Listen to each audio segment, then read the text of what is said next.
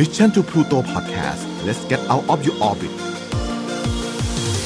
Time to play เล่นให้เป็นเรื่อง brought to you by ใหม่ skincare จากศรีจันทร์ Skin Moisture Series ตุนน้ำลึกล็อกผิวฉ่ำนาน72ชั่วโมงสวัสดีครับ ขอต้อนรับเข้าสู่ Time to Play เล่นให้เป็นเรื่องกับผม นายโปจินะครับสำหรับวันนี้ครับ เราจะหยิบยก วรรณกรรมนะครับของทาง HP Lovecraft มาเล่ากันอีกครั้งหนึ่ง โดยครั้งนี้จะมาในรูปแบบของไตรภาคครับ โดยจะเป็นผลงานของ HP Lovecraft ที่เขียนร่วมกับโรเบิร์ตบอชผู้ที่เป็นนักแต่งเรื่องไซโคที่กลายมาเป็นหนังที่โด่งดังนั่นเองนะครับ โดยสำหรับวันนี้เนี่ยจะเป็นเรื่องราวของคนที่ชื่อว่าโรเบิร์ตเบลกนะครับ อย่าไปจำสับสนกับชื่อนักแต่งนะฮะ โดยทางคุณโรเบิร์ตเบลกเนี่ยเป็นชาย ผู้ที่ก้าวข้ามเส้นแบ่งแห่งความเป็นจริง และสิ่งลึกลับที่มิควรจะก้าวล่วง เรื่องราวในวันนี้จะเป็นอย่างไร จะมีเทพตนใดหรือสัตว์ประหลาดอะไรบ้างที่โผล่ออกมา ขอเชิญทุกท่าน เตรียมค่าสติ sanity ไว้พร้อม แล้วมาดำดิ่งกันกับ Time to Play ของเราในวันนี้ครับ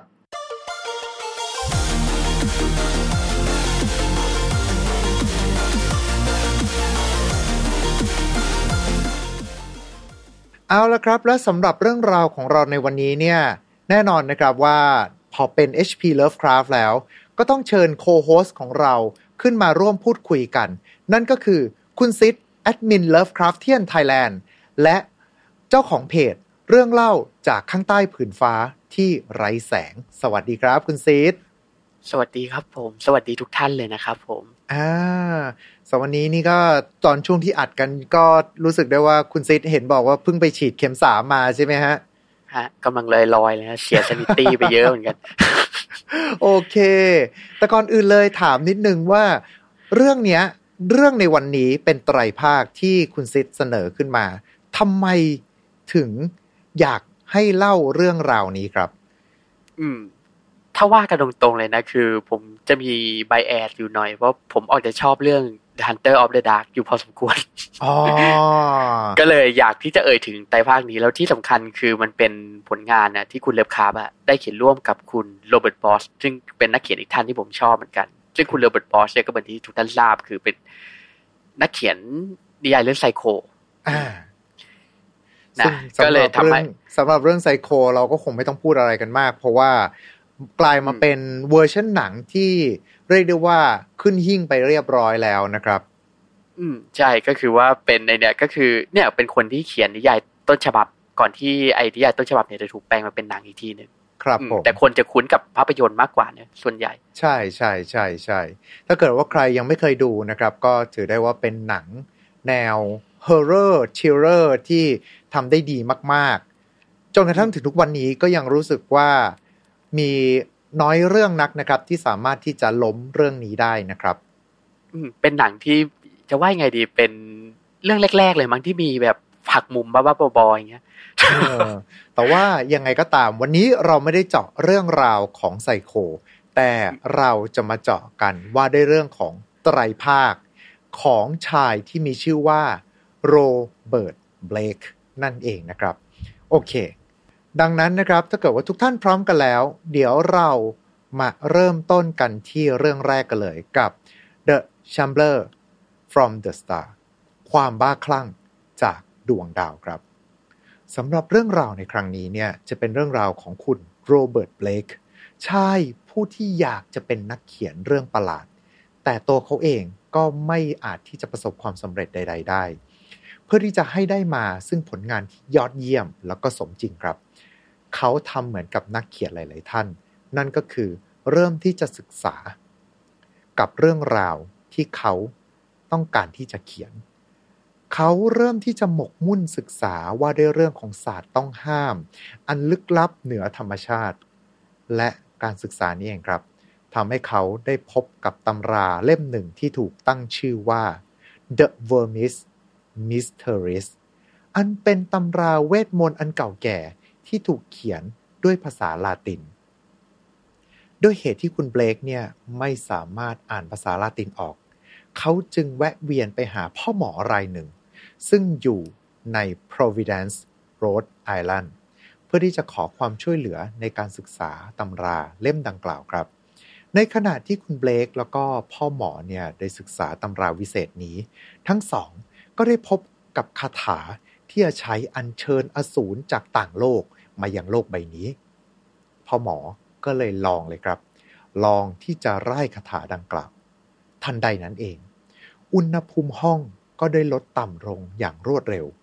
สายลมอันบ้าคลั่ง พัดผ่านเข้ามาจากทางหน้าต่าง และเสียงหัวเราะอันชั่วร้าย ก็ดังแว่วมาจากต่างโลก ร่างกายของพ่อหมอผู้โชคร้าย ได้ถูกหยิบยกลอยสูงขึ้นกลางอากาศ อสูรกายล่องหนนี้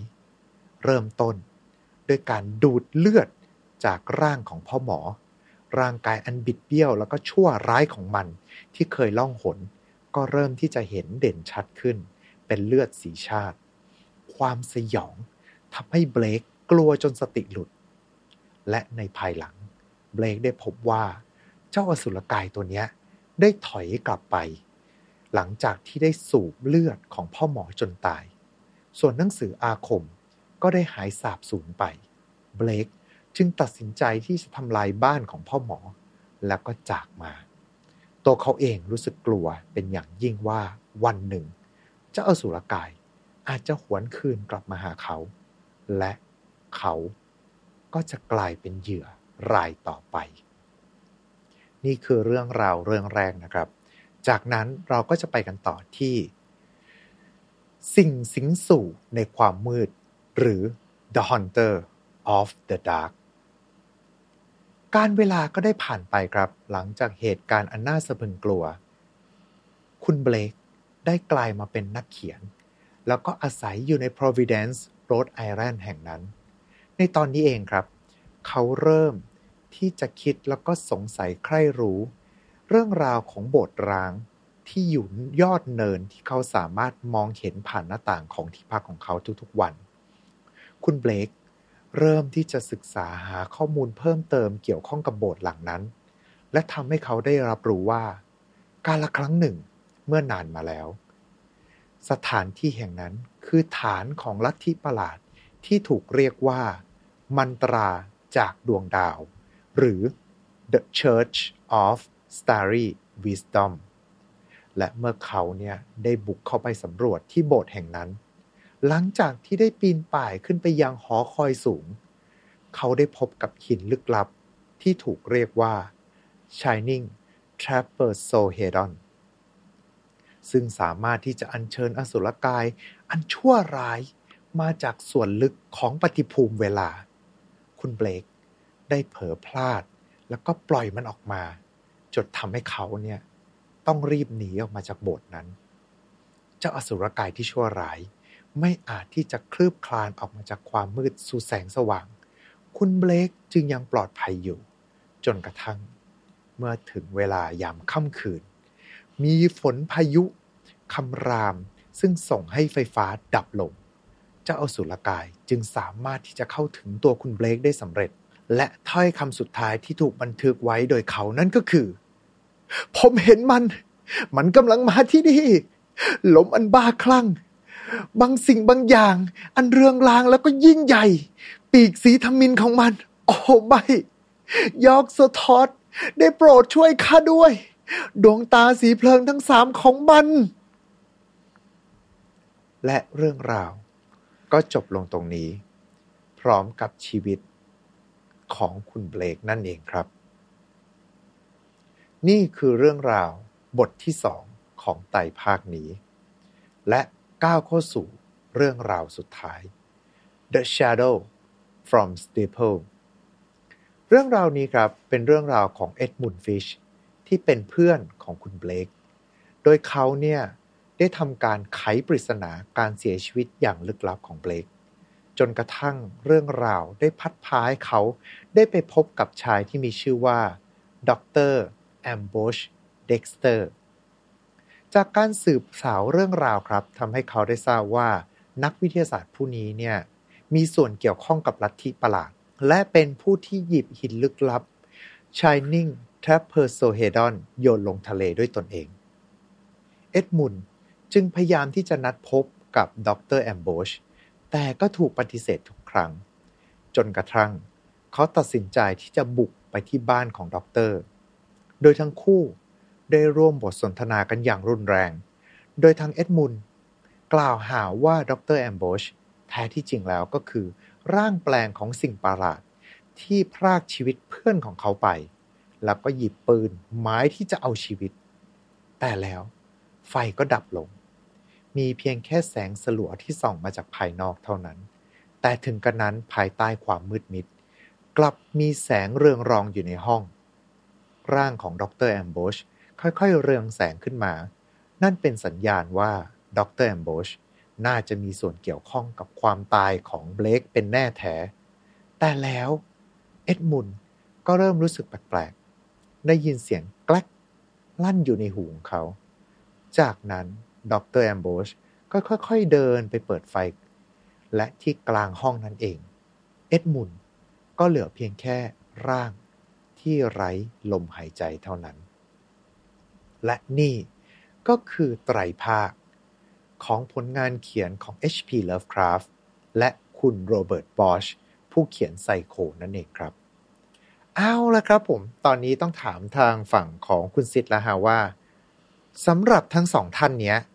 เราก็จะรู้กันว่า H.P. Lovecraft ก็ถือว่าเป็นนักเขียนที่ยิ่งใหญ่มากที่สามารถสร้างชองร่าใหม่ขึ้นมาในงานวรรณกรรมได้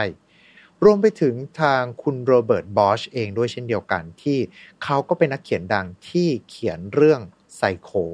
คำถามเลยครับว่า ทั้งคู่เข้ามาร่วมงานกันได้ยังไงฮะเนี่ยอืมเรามาเริ่มต้นที่คุณเอ่อจากมุมมองของคุณเอ่อ Robert Bloch ดีกว่า ครับอืมเพื่อง่ายต่อการอธิบายนะคือคุณ Robert Bloch เนี่ยแกจะชอบนิตยสาร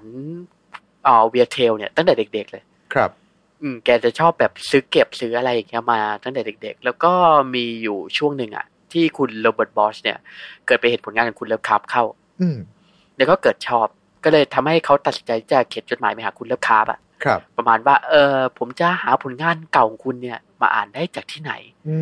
อืมมคุณ Lovecraft แกก็เลยแบบว่า เออตัดสินใจจะให้ยืมอะนิตยสารฉบับเก่าให้กับคุณ Robert Bloch ครับแล้วตั้งแต่นั้นมาเนี่ยทั้งสองคนก็แบบว่าติดต่อแลกเปลี่ยนกัน มาตลอดอืมทางจดหมายก็เหมือนที่เราเคยอธิบายไปนะฮะคือคุณ Lovecraft แกเนี่ยจะแบบว่าเขียนจดหมายเยอะแล้วก็มีเพื่อนทางจดหมายเยอะ ซึ่งคุณเอ่อ Robert Bloch เนี่ยก็เป็นเพื่อนวัยเด็กคนหนึ่งของที่เขียนจดหมายที่ตอบคุณ Lovecraft มา ตอนที่เขายังมีชีวิตอยู่ อ่า อันนี้ขออนุญาตเสริมนิดนึงแล้วกันว่าถ้าเกิดว่าอ่าทุกท่านได้ติดตาม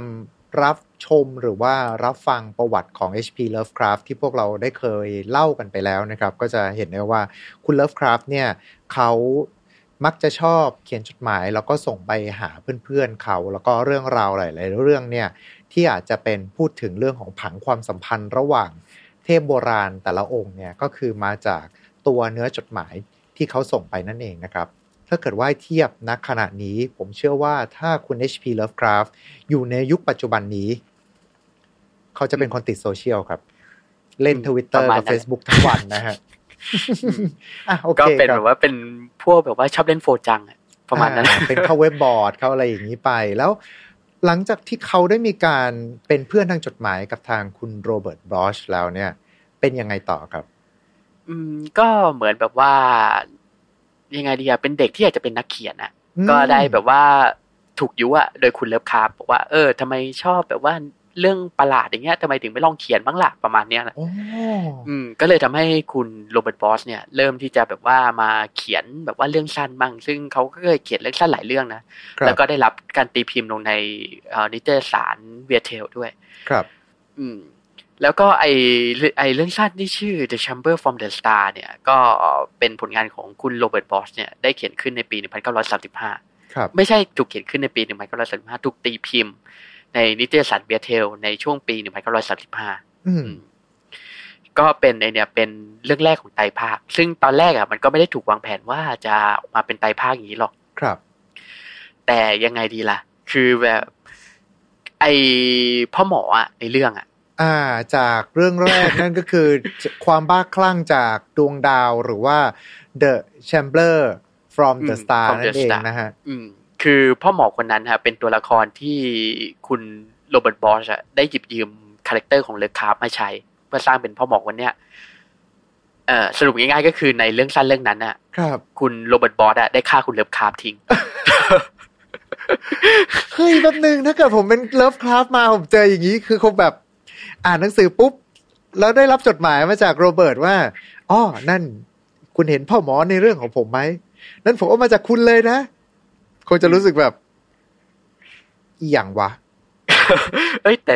แต่ยังไงดีอะคุณเลิฟคาร์ฟแกก็ถ้าทางว่าแกจะชอบนะ คือ แกก็แบบว่าเป็นคนขี้เล่นนะนะครับ ว่ากันตรงๆคุณเลิฟคาร์ฟแกก็เลยไอเนี่ยพอพอได้อ่าน The Shambler from the Star เนี่ยก็เหมือนแบบว่านักร้องที่แบบว่าแต่งเพลงด่ากันอะสมัยก่อนไม่ใช่แต่งเพลงด่ากันแต่งแต่งเพลงล้อกันนะแลกเปลี่ยนกันสมัยก่อนนะประมาณนั้นนะคือเหมือนคืว่าอมีแกการต่อเพลงกันประมาณนี้ อืม ก็เลยทำให้แกตัดสินใจที่จะเขียนในเนี่ยเขียนเรื่องต่อมา ซึ่งครับก็คือไอเนี่ยเอ่อ The Haunter of the Dark ครับ ของคุณเลิฟคาร์ฟเนี่ยแกก็เลยเขียนเขียนเรื่องสั้นตอบโต้อืมแล้วก็ไปฆ่าเนี่ยไปฆ่าตัวละครไอเนี่ยที่ไอ้คุณโรเบิร์ตเบลกเอ่อใช่ไหมก็คือณโรเบิร์ตโรเบเบิร์ตกเบลกใช่ใช่ใช่ก็คือว่าแกก็สอ่าบอกเล่าเรื่องราวของคุณโรเบิร์ตเบกเนี่ยที่เป็นตัวแทนของโรเบิร์ตบอสแล้วก็ฆ่าทิ้งกลับฆ่ามาฆ่ากลับไม่โกงอะ อืมข้ามาประข้ามาณกลับนั้นไม่โกงนะเออ ก็เลยครับทำให้ไอ้สองไอ้สองเรื่องเนี่ยมันเป็นเรื่องที่ผูกกัน ก็คือว่าอ่าขอ The Shambler from the Star เนี่ยถูกตีพิมพ์ในปีใน 935 แล้วก็ไอ้เรื่องที่สองเนี่ยก็คือ The Haunter of the Dark เนี่ยถูกตีพิมพ์ในปีใน936 เออ แล้วก็มีเรื่องที่น่าสนใจอย่างก็คือ The Haunter of the Dark เนี่ยเป็นผลงานเรื่องสุดท้ายของคุณเลิฟคาร์ฟด้วยอ๋อครับผม อืม เป็นเรื่องสุดท้ายที่เขาได้เขียนแล้วก็ได้ถูกตีพิมพ์ตอนที่เขายังมีชีวิตอยู่ ครับ อืม อันนี้ขออธิบายเพิ่มเติมนิดนึงว่าในปี1936เนี่ย คือก็เป็นช่วงปีท้ายๆแล้วของคุณเลิฟคาร์ฟเหมือนที่เรารู้ว่าเขาเสียชีวิตในปี1937ครับ อืม แต่ในปี1936เนี่ยมันเกิดเรื่องไม่ดีอย่างก็คือว่าเพื่อนเพื่อนร่วมงานของเขาอะก็คือนักเขียนชื่อดังอีกคนก็คือคุณโรเบิร์ตอีฮาวเวิร์ดคนเขียนโคแนนครับ ได้เสียชีวิตแล้วก็ ฆ่าตัวตายในช่วงประมาณกลางปี1936ผมจำไม่ได้ว่าเป็นเดือนอะไรนะ แต่ช่วงกลางปีเนี่ยแหละอืมได้เอ่อคุณโรเบิร์ตอีโฮเวิร์ดได้ฆ่าตัวตายแล้วก็ส่ง impact มากเลยกับคุณเลิฟคาร์ฟอืมคือไม่ใช่แค่คุณเลิฟคาร์ฟอย่างเดียวนะเพื่อนในวงของเขาด้วยรวมถึงนักเขียนอีกท่านหนึ่งที่เรายังไม่ค่อยได้มีโอกาสเอ่ยถึงกัน แล้วก็สำคัญมากๆ ซึ่งเราเราย้อนกลับมาเอ่ยถึงแน่ไม่ต้องกลัว ก็คือคุณคลาร์กแอชตันสมิธครับ อืม คุณซึ่งมันจะส่ง impact กับทั้งคู่เลยทำให้ทั้งสองคนเนี่ย แบบแทบจะเลิกวางปากกาไปเลยอะคือไม่เขียนอะไรแล้วหลังจากนั้น ครับ อืม คือทำให้ไอ้ผลงานชิ้นเนี้ยเป็นผลงานชิ้นสุดท้ายของคุณเลิฟคาร์ฟที่ได้รับการตีพิมพ์ ซึ่งเอาจริง ๆ แล้ว ที่ใช้คำว่าได้รับการตีพิมพ์ แปลว่า อาจจะมีเรื่องราวอื่น ๆ ที่เขียนหลังจากนี้ แต่ว่าไม่ได้ตีพิมพ์ในยุคนั้นหรือเปล่า คือเราก็ไม่รู้ว่าคุณเลิฟคาร์บอะ เขาได้เขียนอะไรต่อหลังจากนั้นทำไม เพราะมันก็ไม่มีหลักฐานอะไรอื่นเลยไงอ่าที่ทำให้เรารู้ว่าเขาได้เขียนเรื่องสั้นหรืออะไรอีกหลังจากนั้นครับเพราะอย่างที่เรารู้กันว่าเขาเสียชีวิตในปีถัดมาแล้ว ก็คือพอพ้นปีนี้ไปเสร็จขึ้นปีถัดมาเขาก็เสียเลยครับก็เลยทำให้ไอ้ผลไอ้ผลงานชิ้นเนี่ยคือยืนยันได้ว่าเป็นผลงานตีพิมพ์ชิ้นสุดท้ายของเขาอ่าโอเคนะครับผมก็ด้วยความที่เหมือนเป็นเพื่อนทางจดหมาย ที่โอ้ตั้งแต่ตอนที่คุณโรเบิร์ตบอชยังต้องเด็กๆเลยทีเดียว เราก็เลยกลายมาเป็นเหมือนเขียนภาคต่อให้อ้าวแต่ว่าถ้าเกิดมาแบบนี้แล้ว แล้ว The Shadow from the Steeple ล่ะครับอืมต้องอธิบายเพิ่มนิดนึงว่าคุณเอ่อโรเบิร์ตบอชเนี่ยคือตอนแรกสุดเลยนะ คือเขาจะชอบเบียร์เทลครับอืมพวกเรื่องพวกเรื่องประหลาดทั้งหลายเนี่ยเขาจะชอบแต่ผลงานหลังๆอะเขาก็เริ่มที่จะเปลี่ยนไป อืมไอ้ผลงานเรื่อง The Shadow from the Steeple เนี่ย ก็น่าจะเป็นผลงานแบบว่าแนวเรื่องประหลาดเรื่องไทยๆของเขาแหละ อืม ก็มันไอเนี่ยจะถูกเขียนขึ้นในปี1950ครับ อืม คือมันจะห่างจากไอ้สองเรื่องแรกก็เลยทำให้ไอ้เรื่องหลังเนี่ย ไม่ค่อยจะถูกเอ่ยถึงแล้วเท่าไหร่ ครับ แต่คือมันก็เป็นไตรภาคนะ เพราะมันเป็นภาคต่อของไอเนี่ย ของเรื่องก่อนหน้า ครับ อืม ก็คือคุณโรเบิร์ตบอสเนี่ยเหมือนว่าจะเขียนส่งท้ายมั้งอืมก็คือแบบว่าจริง ๆอะในเรื่องจะมีการเอ่ยถึงนักเขียนที่ชื่อเลยคุณเลิฟคาร์ฟด้วยนะ อ่า อืม คือแบบว่าคือคือคุณเลิฟคาร์ฟก็จะมีบทบาทช่วยในการสืบสวนเล็กๆน้อยๆด้วย ครับ อืม ก็แบบว่าไอเดียคล้ายแบบว่าเป็นเป็นเรื่องสั้นอาลัยด้วยมั้งประมาณนั้นมัน pay homage หรือว่าเป็นการสดุดีให้กับอาจารย์ของเขาก็เลยหยิบยกอ่าเขียนเป็นภาคต่อมาให้ประมาณนี้ อืมเพราะหลังๆเพราะหลังจากนั้นไปนี่คุณโรเบิร์ตบอชเนี่ยก็จะเริ่มเปลี่ยนสายการเขียนแหละ ไปเป็นในเนี่ยไปเป็นงานเขียนแบบที่เรารู้กันอย่างอ่า American Gothicอันนี้ผมไม่แน่ใจว่าคนไทยจะคุ้นหรือเปล่านะครับ มันเคยทำเป็นหนังบ้าง American Gothic ไม่น่าเคยนะผมว่าจำไม่ชัวร์เหมือนกัน แต่ว่าผมเคยได้ยินชื่อนี้แน่อืม เพราะมันจะเป็นไอเพราะผลงานของคุณเอ่อโรเบิร์ตบอชเนี่ยหลังๆ นี่จะเริ่มเปลี่ยนไปเป็นแบบว่าฆาตกรรมแล้วๆครับอืม จะกลายเป็นแบบว่าฆาตกรรมเพราะอย่าง American Gothic เนี่ย มันก็จะเป็นผลงานเกี่ยวกับฆาตกรเหมือนกัน เกี่ยวกับเอ่อได้รับอิทธิพลมาจากไอเนี่ยเอ่อคุณหมอโฮมอะที่มีบ้านสังหารเนี่ยประมาณนั้นแต่มันก็ไม่เกี่ยวกับเรื่องของเราเราคงไม่เล่าเนี่ยครับ โอเค ก็คือทั้งสามเรื่องเนี่ยก็เลยผูกกัน แต่โดยปกติแล้วก็มักที่จะจำกันได้แค่สองเรื่องแรก อืมเพราะไอ้เรื่องหลังเนี่ยคือ แบบว่ามันก็แทบจะไม่เกี่ยวอะไรกับประตูลูมีตอนเลยนะ นอกจากว่าเป็นแบบว่ายังไงเดียเขียนแบบคล้ายๆในเชิงอะไรคุณเล็บคราฟหน่อยหนึ่งครับแค่นั้นเองไอซีครับ อืมนั่นก็เลยเป็นเหตุผลว่าทำไมเขาถึงได้มาทำเป็นไตรพรากกันประมาณนี้นะฮะ แต่ว่าถ้าพูดถึงเรื่องราวทั้งสามเรื่องนี้เนี่ย เราจะรู้สึกได้ว่ามันจะมีของแปลกๆที่มันหลุดออกมาด้วยสำหรับอืมเรื่องแรกเลยเนี่ยก็คือ สิ่งประหลาดที่ตอนแรกไม่มีรูปลักษณ์ แต่หลังจากที่ดูดเลือดของพ่อหมอเลิฟคาร์ฟไปปุ๊บแล้วก็เริ่มที่จะมีรูปร่างขึ้นมาเนี่ย มันคือตัวอะไรครับอ่าในเรื่องจะเรียกว่า Star Vampire คือณปัจจุบันแล้วยังเรียกว่า Star Vampire อยู่ ถ้าเกิดแปลก็คือแวมไพร์จากดวงดาวอะประมาณนั้นนะครับ อืม ก็เป็นชื่อเรียกตรงตัวก็คือมันจะเป็นอสุรกายจากต่างโลกอะอืม ที่สามารถจะอัญเชิญมาด้วยไอ้ตำราที่เรียกว่า De Vermis Mysteriis ครับ โดยปกติแล้วไอ้สุรกายเนี่ย พอถูกอัญเชิญมาเนี่ยมันก็จะล่องหนคืออืมไม่อาจมองเห็นได้ด้วยตา แต่คือพอมันจะมีไอ้เนี่ยมันจะมีระยางเยอะแยะเลยนะไอ้ตัวเนี้ยครับมันจะมีระยางเยอะแยะ แล้วก็ที่ปลายระยางเนี่ยก็จะมีคล้ายๆตัวดูดอะเอาไว้แบบสูบเลือดเหยื่ออย่างเงี้ยอืมก็คือว่าพอมัน เออใช่เวลามันโผล่ออกมาเนี่ยก็เหมือนในเรื่องแหละ คือมันจะมีเสียงหัวเราะชั่วร้ายด้วย ครับ อันนี้ผมลืมเล่าไป แล้วก็ไอเนี่ยพอจะเวลาจัดการกับเหยื่อเนี่ยมันก็ใช้ระยางที่มันแข็งแรงรัดเหยื่อ บางทีก็บีบเหยื่อจนตายก่อน แล้วก็ค่อยใช้ไอตัวดูดเนี่ยสูบเลือดของเหยื่อเข้าไป ครับ ก็คือมันเป็นเอกลักษณ์เฉพาะที่น่าสนใจอย่างหนึ่งของไอตัวนี้เลยนะ คือ ตอนแรกก็หายตัวอยู่ แต่พอสูบเลือดของเหยื่อเข้าไปเนี่ย ก็ทำให้ร่างของมันเนี่ย เริ่มที่จะชัดขึ้น อืมแล้วก็ทำให้เห็นกลายเป็นรูปร่างอันปิดเบี้ยวน่ากลัวของมันขึ้นมา ครับอืมไอตัว Star Vampire เนี่ยเป็น ตัวอสุรกายที่แบบว่าถูกใช้ก็บ่อยเหมือนกันนะ เพราะอย่างในเกมคอฟกตูลูปี 2019 นี่ก็มีเอ่ยถึงอยู่เหมือนกัน ถ้าเกิดว่าพูดถึงเรื่องตัว Star Vampire เองเนี่ย แต่ถ้าเกิดว่าเรื่องราวที่โผล่มาก็จะโผล่มาแค่ เรื่องนี้เท่านั้นหรือเปล่า The Chamber from the Star เท่าที่ผมจำได้นะ หลักๆ ที่อยู่ในกระตูลูมิตอช่วงที่คุณเลิฟคาร์มีชีวิตเนี่ยจะโผล่มาแค่เฉพาะไอ้ไอ้เรื่องนี้เรื่องเดียว ก็คือว่าคุณโรเบิร์ตบอชเนี่ยเป็นคนสร้าง ครับ แล้วก็โผล่มาเรื่องนี้เรื่องเดียว แต่ว่าหลังจากนั้นมีไปโผล่ในจักรวาลขยายที่ไหนอะไรยังไงหรือเปล่า โอ้เยอะนะผมว่า คือก็เหมือนในเนี่ยผลงานของคุณเลิฟคาร์ฟได้ปกติ ไม่ใช่ผลงานของคุณเลิฟคาร์ฟสิผลงานของเพื่อนของเขาด้วยอืมก็คือผลงานใน Cthulhu Mythos ทั้งหลายเนี่ยพอมันโผล่มาเสร็จก็มีคนเอาเอาไปใช้อย่างในเกมอย่างที่ผมบอกไปอะครับได้โผล่มาใน Cthulhu Mythos ปี 2019 ด้วย ครับอืมเพราะว่าหน้าตาดูเหมือน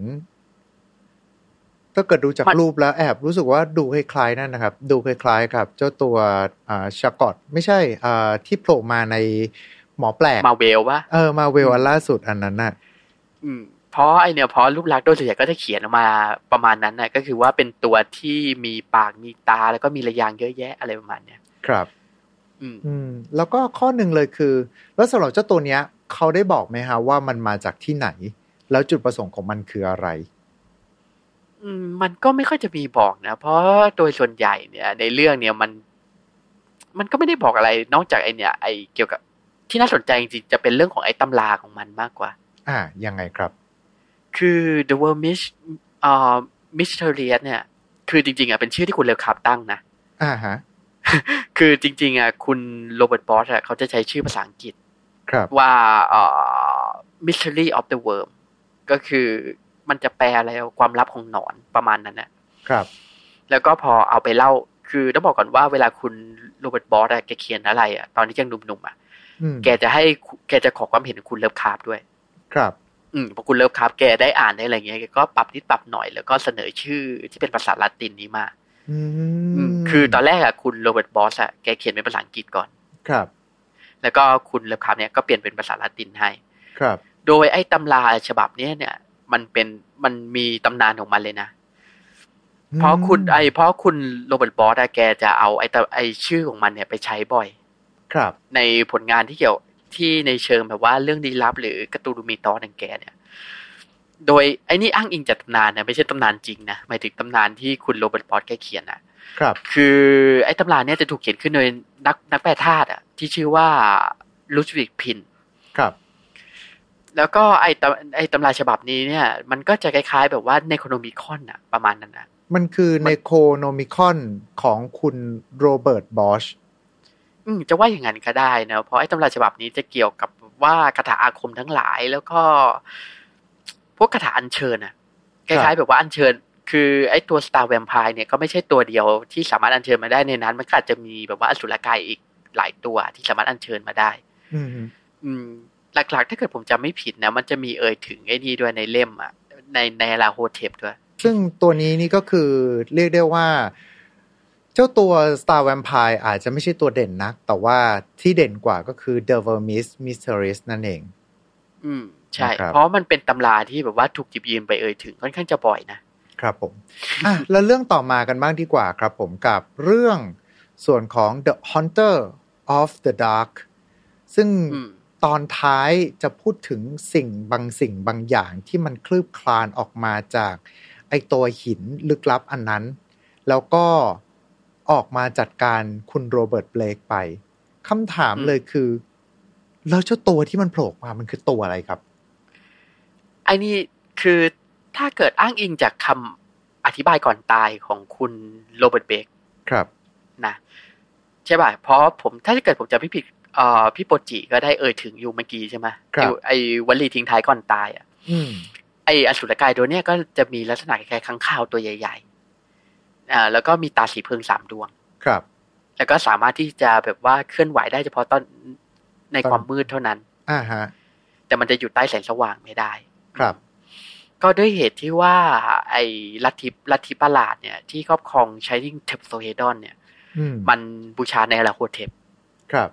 เขาก็เลยเชื่อว่าคนก็เลยมาจะตีความว่าไอ้อสุรกายตัวเนี้ยเป็นร่างอวตารของหนึ่งในร่างอวตารของไนอาลาโธเทปอืม อืม ก็ไอเนี่ย ก็ต้องบอกกันว่าไอไนอาลาโธเทปเนี่ยมันมีร่างอวตารเยอะแยะเต็มไปหมดเลยครับก็อย่างที่เรารู้จักกันก็จะมีจากผลงานของเลิฟคราฟต์เลยนะ ก็จะมีอย่าง The Black Man ใช่ไหมอืมฮึไอ้นี่เรายังเรายังไม่ได้เล่า แต่มันจะไปโผล่ในเรื่องไอเนี่ยบ้านแม่มด เดี๋ยวครับวันหลังเดี๋ยวเราเรามันจะมาเล่าเพิ่มเติมให้ฟังกัน เพราะมันอืมออกจะยาวเราเล่าวันนี้ไม่ได้ แล้วก็จะมีอย่างร่างฟาโรห์ใช่ไหมไอ้นี่เราครับเล่าไปแล้วอ่าแล้วก็จะมีร่างไนอาลาโธเทปใช่ไหมที่ออกมาในเรื่องสั้นครับ อืมไอเนี่ยก็เชื่อว่าเป็นหนึ่งในร่างอวตารของไนอาลาโธเทปเหมือนกันแต่โดยการที่บอกว่าไอ้มีสามตามันมีผลอะไรหรือเปล่าเนี่ยสิ อืม ต้องบอกก่อนว่าก็ไม่แน่ใจเหมือนกันนะ มันก็เป็นรูปลักษณ์เฉพาะของมันนั่นแหละครับ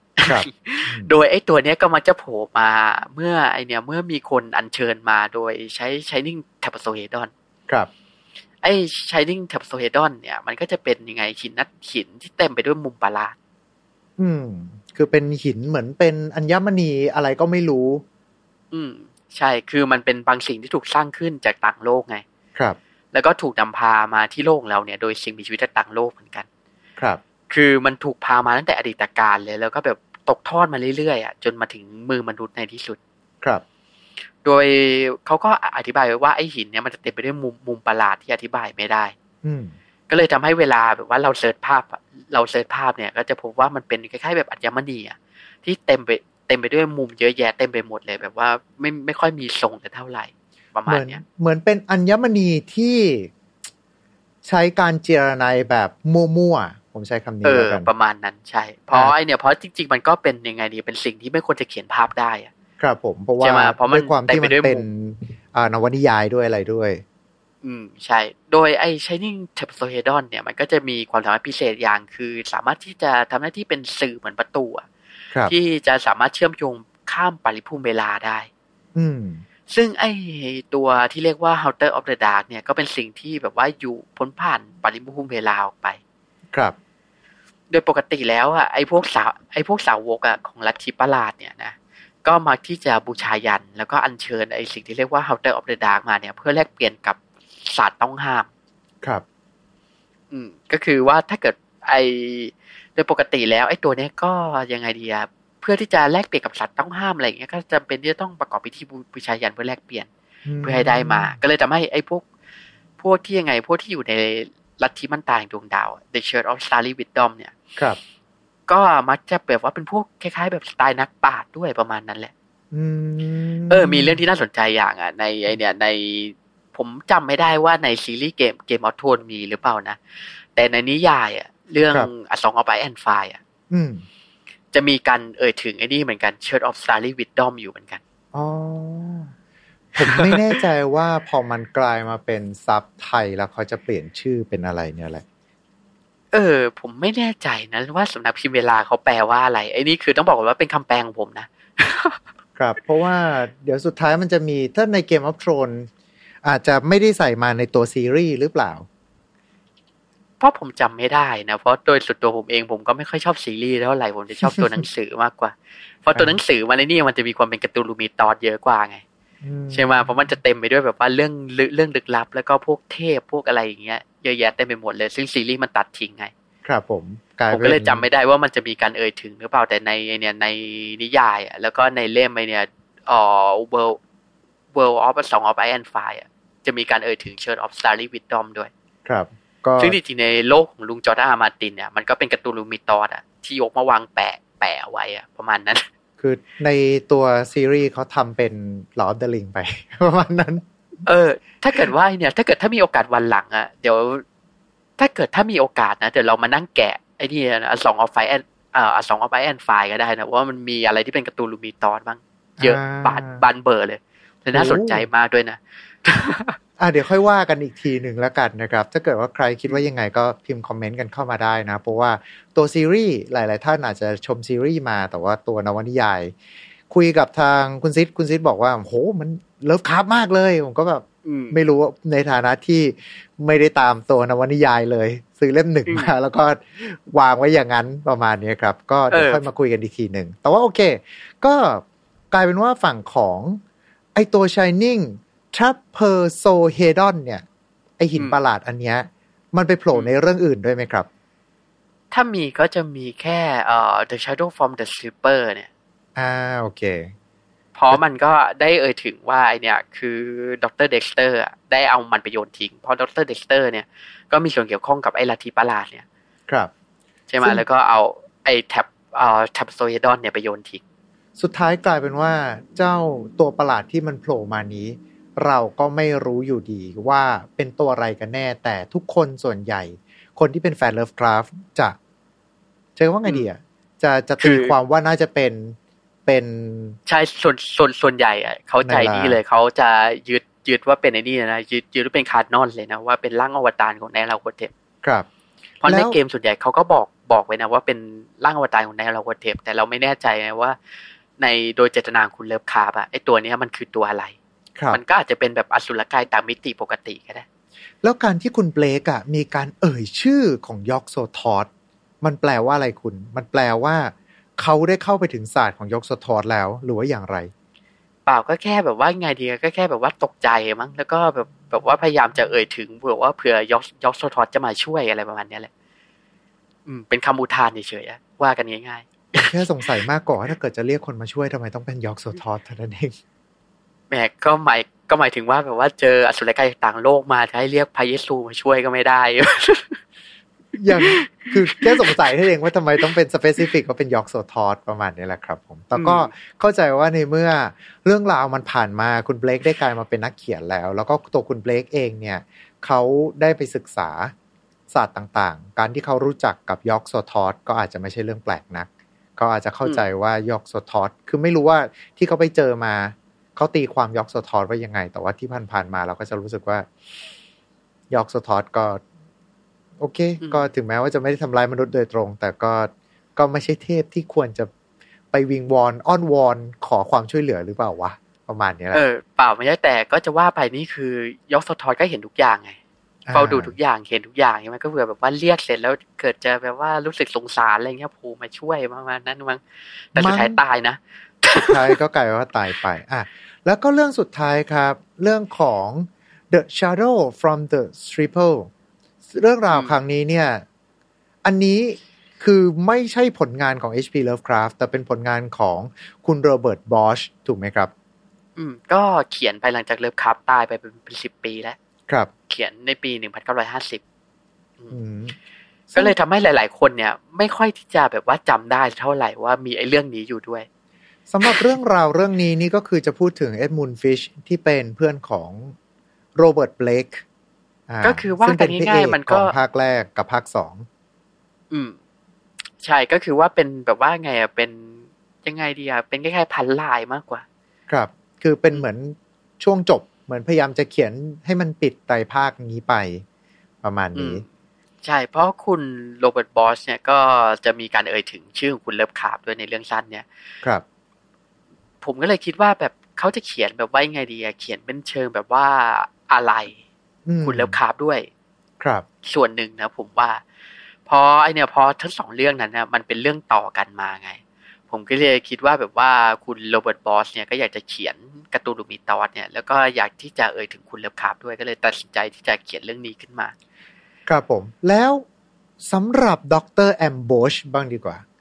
คนนี้ที่บอกว่าเป็นคนที่ หยิบหิน ชื่ออ่านยากมากๆ Shining h a p p e r s o h e d o n Shining t e m p e r s o y d o n ไปทิ้งที่ลงทะเล แล้วก็อืมตัวเขาเองสามารถที่จะเรืองแสงในความมืดได้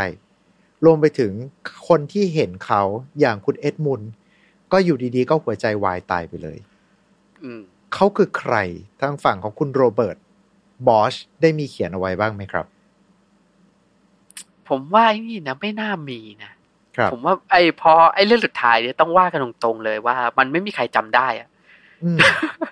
คือโดยปกติก็จะเอ่ยถึงว่าไอ้สามเรื่องเนี้เป็นไตรภาค แต่โดยครับปกติอะคนจะเอ่ยถึงแต่สองสองเรื่องแรกอืมไอ้เรื่องสุดท้ายเนี่ยจะไม่ค่อยมีคนเอ่ยถึงเท่าไหร่ครับ คือมันจะมีการเอ่ยถึงอย่าง Nyarlathotep จริง หรือว่าอย่าง Shining Shining Trapezohedron จริง มีการเอ่ยถึงคุณเลิฟคราฟต์ด้วยอืมแต่ถ้าเกิดว่าไม่ใช่แฟนแบบเรื่องประหลาดอะก็จะไม่ค่อยมีคนแบบว่าสนใจหรือว่าจำได้เลยไอ้ เรื่องสั้นเรื่องสุดท้ายเนี่ยอืมอืม แต่ถ้าเกิดว่าผมเข้าใจไม่ผิดนะ มันก็จะมีแบบว่าคนเอาไปแบบว่าทำเอาชื่อของดร.เด็กซ์เตอร์เนี่ย ไปใส่ในแคมเปญเหมือนกันอย่างบอร์ดเกม หรือว่าอย่างเกม RPG อย่างเงี้ย ครับอืมก็คือจะไปแต่มีตัวตนอยู่ในจักรวาลขยาย อืม แต่โดยปกติอะเท่าที่ผมเคยอ่านนะพวกบทวิเคราะห์อะไรอย่างเงี้ยเขาก็จะมักตีความว่าคุณดร.เด็กซ์เตอร์ เนี่ยก็เป็น ยังไงดีอะถูกครอบงำโดย Nyarlathotep เหมือนกัน ไม่ก็อืมอาจจะเป็น Nyarlathotep ไปเลย เหมือนที่คุณเอ็ดมันด์แกเกล่าวหา ครับผม ซึ่งและไอหินคือมีพลังอำนาจสามารถที่จะโยนหินนี้ลงไปในทะเลด้วยตัวเองได้ โดยที่ไม่ได้ทำอะไรแผลงๆหรือว่าเรียกเทพโบราณแปลกๆสักองค์ออกมาก็อาจจะเป็นไปได้หรือเปล่าว่าจริงๆแล้ว ฝั่งของผมดร.เด็กซ์เตอร์ก็น่าจะเป็นแนลาโลเทปเองนั่นแหละ ผมมองว่าทำลายหลักฐานนะ แล้วก็ก็ไปคือว่ากับมีส่วนเกี่ยวข้องอะมีส่วนเกี่ยวข้องกับไอเนี่ยพวกอ่าลัทธิประหลาดแล้วก็มีการทำลายหลักฐานเอาหนังสือทั้งหมดอะที่เกี่ยวข้องกับลัทธิไปเผาครับแล้วก็ไอเนี่ยเอาแท็บ Shining t a p o s o h e d o n เนี่ยไปโยนทะเล ก็คือว่าผมว่าดอ่าดร.เด็กซ์เตอร์เนี่ยก็มีส่วนเกี่ยวข้องกับ Nyarlathotep แล้วก็พยายามที่จะทำลายหลักฐาน ที่จะเชื่อมโยงอะตัวเองกับไอลัทธิประหลาดแล้วก็พวกเทพจากต่างโลกทั้งหมด ครับผมอืม แต่ถามว่าเป็นตัวเป็นตัวอะไรเนี่ยก็ขึ้นอยู่กับว่าคนแปลความ อืม คือก็ไม่ได้มี canon ออกมา ตัวฝั่งของคนแต่งก็คือคุณโรเบิร์ต บล็อกก็ไม่ได้บอกด้วยว่าอะดร.แอมโบรสคือใครประมาณนี้นะครับ เพราะคุณโรเบิร์ต บล็อกแกเวลาแกเขียนนะเรื่องอะ แกจะออกแบบว่า cheeky หน่อยๆอะคยันงไทไงยเขาคุณใช้คำว่าอะไร คือแบบว่าแกจะแบบว่าขี้เล่นหน่อยๆ คือแกเวลาแกเขียนน่ะ แกจะชอบแบบว่าไงเดียเป็นเชิงเป็นเชิงหยอกล้อ แบบว่าปลายจบแบบคล้ายๆไซโคอะ ก็คือเป็นปลายเปิด อืม คือแกจะมีลักษณะอย่างนั้นค่อนข้างเยอะนะ คุณโรเบิร์ตบอสอะอืม ถ้าเกิดว่าคือเราไปดูตามวรรณกรรมของแกจริง ๆ ที่ไม่ใช่โดนดัดแปลงมาเป็นหนัง อืม ใช่ เพราะแกจะชอบเขียนเรื่องแนวทำนองนั้นนะ คือ แบบว่าจะจบแบบปลายเปิดหน่อยครับๆผมเพื่อให้คนไป แบบว่าไปสนุกกับการตีความเอาประมาณเนี้ยว่าเกิดอะไรขึ้นต่อไป หรือว่าไอ้สิ่งไอ้สิ่งเนี้ยเป็นใครอืมประมาณนี้อืมซึ่งถ้าเกิดอย่างนี้เราพูดได้ไหมว่า จริง ๆ แล้วเนี่ยคุณโรเบิร์ตบอชผู้ที่แต่งเรื่องไซโค แล้วก็แต่งเรื่องราวเยอะมาก แล้วก็ถูกนำมาทำเป็นหนังเนี่ย จริง ๆ แล้วเป็นลูกศิษย์สายตรงของเลิฟคราฟหรือเปล่า ผมว่าก็มันก็ใช่นะ เพราะในช่วงแรกแกเขียนเนี่ยแกจะแกจะเขียนวนเวียนอยู่แต่กับ Cthulhu Mythos อะ อ๋อก็คือว่าเรื่องไอ้เรื่องสั้นทั้งหลายแหล่ของแกเนี่ยจะออกแนวไอ้นี่หมดเลย จะออกแนว Lovecraftian Horror มันหมดเลย ครับ จนกระทั่งในช่วงหลังๆ เนี่ยมันถึงเริ่มเปลี่ยนมาเป็นแนวฆาตกรรม ครับเอ่อของเขาใช้ของไทยก็ใช้คำว่าอะไรนะฆาตกรฆาตกรรมเนี่ยแหละแนวฆาตกรรมธรรมดาเนี่ยแหละแนวสืบสวนเออสอบสวน เออ แนวแนวอาชญากรรมเนี่ย เพราะก็อย่างไซโคเนี่ยก็จะเริ่มในช่วงทศวรรษที่ห้าศูนย์แหละ ครับใช่ไหมถ้าเกิดผมจะไม่ผิดจะเขียนในปีหนึ่งพันเก้าร้อยห้าสิบห้าเลยป่ะอ่า ช่วงนั้นถ้าจำไม่ใช่ผิดปะนะ แล้วอืมต้องมีหนังตอนประมาณปีหกศูนย์อืม เพราะไอ้ก็คือว่าในช่วงแรกเนี่ย คุณโรเบิร์ตบอสอะได้รับอิทธิพลจากเลิฟคราฟต์แบบเต็มๆเลย ครับ แต่ในช่วงหลังเนี่ยแกก็เริ่มเปลี่ยนสไตล์การเขียนไปแหละ กลายเป็นอืมแบบว่าอย่างไซโค หรือว่าอย่าง American Gothic อย่างเด่นๆเลยนะเนี่ย ครัย่าบง American Gothic เนี่ยจะเด่นมาก จะเป็นผลงานอีกชิ้นหนึ่งที่เด่นเด่นที่สุดของแกเลย อืม ก็เลยกลายเป็นว่า พอเป็นเรื่องราวแบบนี้ปุ๊บ มันก็ทำให้เราเห็นได้ว่าจริง ๆ แล้ว ฝั่งของตัว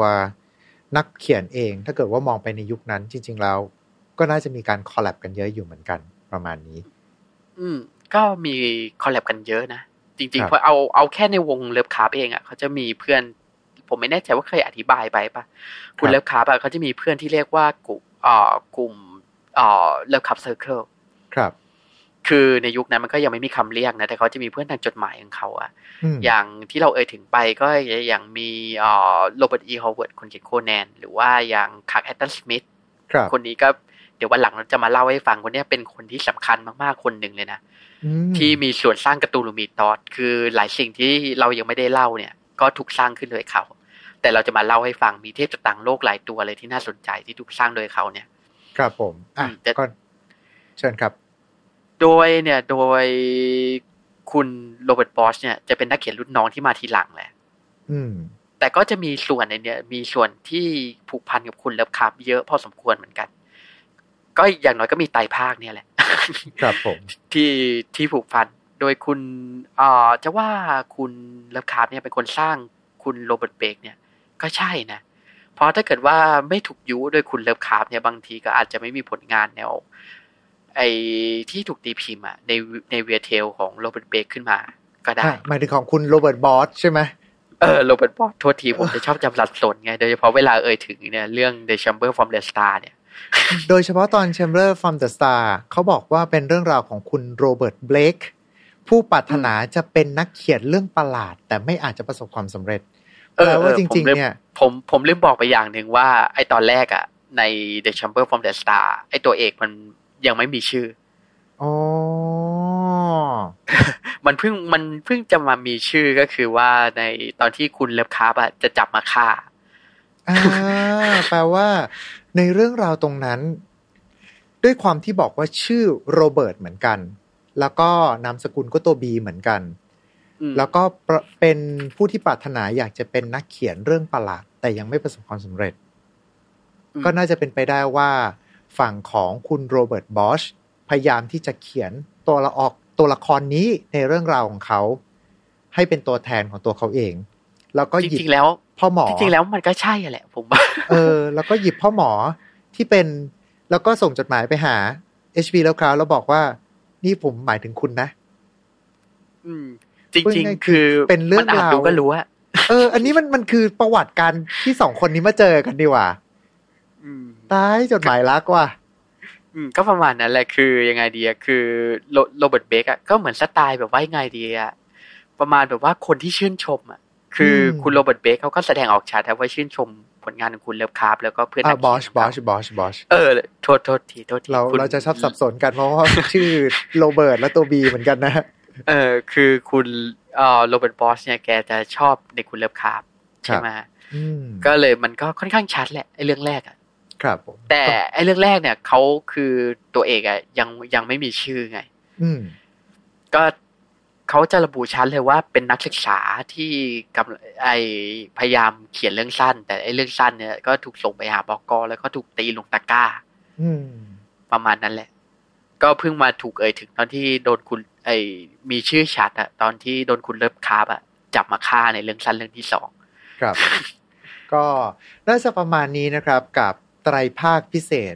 ที่แต่งโดยคุณ H.P. Lovecraft แล้วก็คุณโรเบิร์ตบอชผู้เขียนไซโค นั่นเองนะครับผมอะก็น่าจะประมาณนี้ดีกว่าสำหรับเรื่องราวของเราในวันนี้โอ้โหนี่กินเวลาเยอะพอสมควรมากันนานมากเลยทีเดียวนะ แต่ว่าก็คุยสนุกมากเลยครับ ยังไงก็ตามวันนี้ก็ต้องขอขอบคุณคุณซิดด้วยนะครับ ผมสำหรับเรื่องราวของเราในวันนี้ครับ ครับผมขอบคุณทุกท่านที่ฟังจนจบเช่นกันครับผมโอเคนะครับผมถ้าเกิดว่าใครมีอะไรก็สามารถที่จะพิมพ์เข้ามาใน comment ได้เลยนะครับ request ได้เลยเพราะตอนนี้ผมก็ทำ list ไว้อยู่ว่า ใคร request เรื่องราวตัวไหน หรือว่าเทพองค์ใดมาบ้างนะครับ มีกระทั่งบอกว่าให้ช่วยเล่าเรื่องราวของเกมบัตรบอลให้หน่อยพี่ ผมยังคิดอยู่เลยว่าแบบ จะเล่ายังไงวะพระพี่ว่ต้องเล่าเองแล้วล่ะไม่ใช่อะไรคือมันเล่าสไตล์ดักโซกับย้อนไปดูทำจูเพลตอนที่สองได้นะครับ อันนั้นคือมันเล่ายากมาก เพราะว่ามันเป็นการเล่าเป็นการเล่าเรื่องราวผ่านบริบท ดังนั้นเนี่ยมันไม่มีอะไรที่เป็นการชี้ชัดว่าใครทำอะไรที่ไหนยังไงเมื่อไหร่ ได้แค่สันนิษฐานว่าเกิดอะไรขึ้นบ้าง ประมาณนี้แหละครับอะยังไงก็ตามก็เช่นเดิมครับ ถ้าเป็นการไม่รบกวนกันเกินไป ฝากกดไลค์กดแชร์ กด subscribe กด follow ตามช่องทางที่ทุกๆทท่านกำลังรับชมหรือว่ารับฟังกันอยู่นะครับ พิมพ์คอมเมนต์กันเข้ามาด้านล่างนี้ได้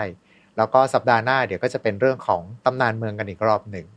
ถ้าเกิดว่าใครอยากฟังเรื่องไหน ก็สามารถที่พิมพ์เข้ามาได้ด้วยเช่นเดียวกันครับยังไงก็ตามวันนี้ขอบพระคุณทุกท่านสำหรับการติดตามรับชม ไม่ว่าจะรับชมหรือว่ารับฟังจะแบบยังไงก็ตามนะฮะ ก็ขอบพระคุณเป็นอย่างยิ่งครับ เราเอาไว้เจอกันใหม่โอกาสหน้า วันนี้ขอบคุณแล้วก็สวัสดีครับ Time to play เล่นให้เป็นเรื่อง Presented by สีจัน Skin Moisture Burst Series ตุนน้ำลึกล็อกผิวชำนาน72ชั่วโมง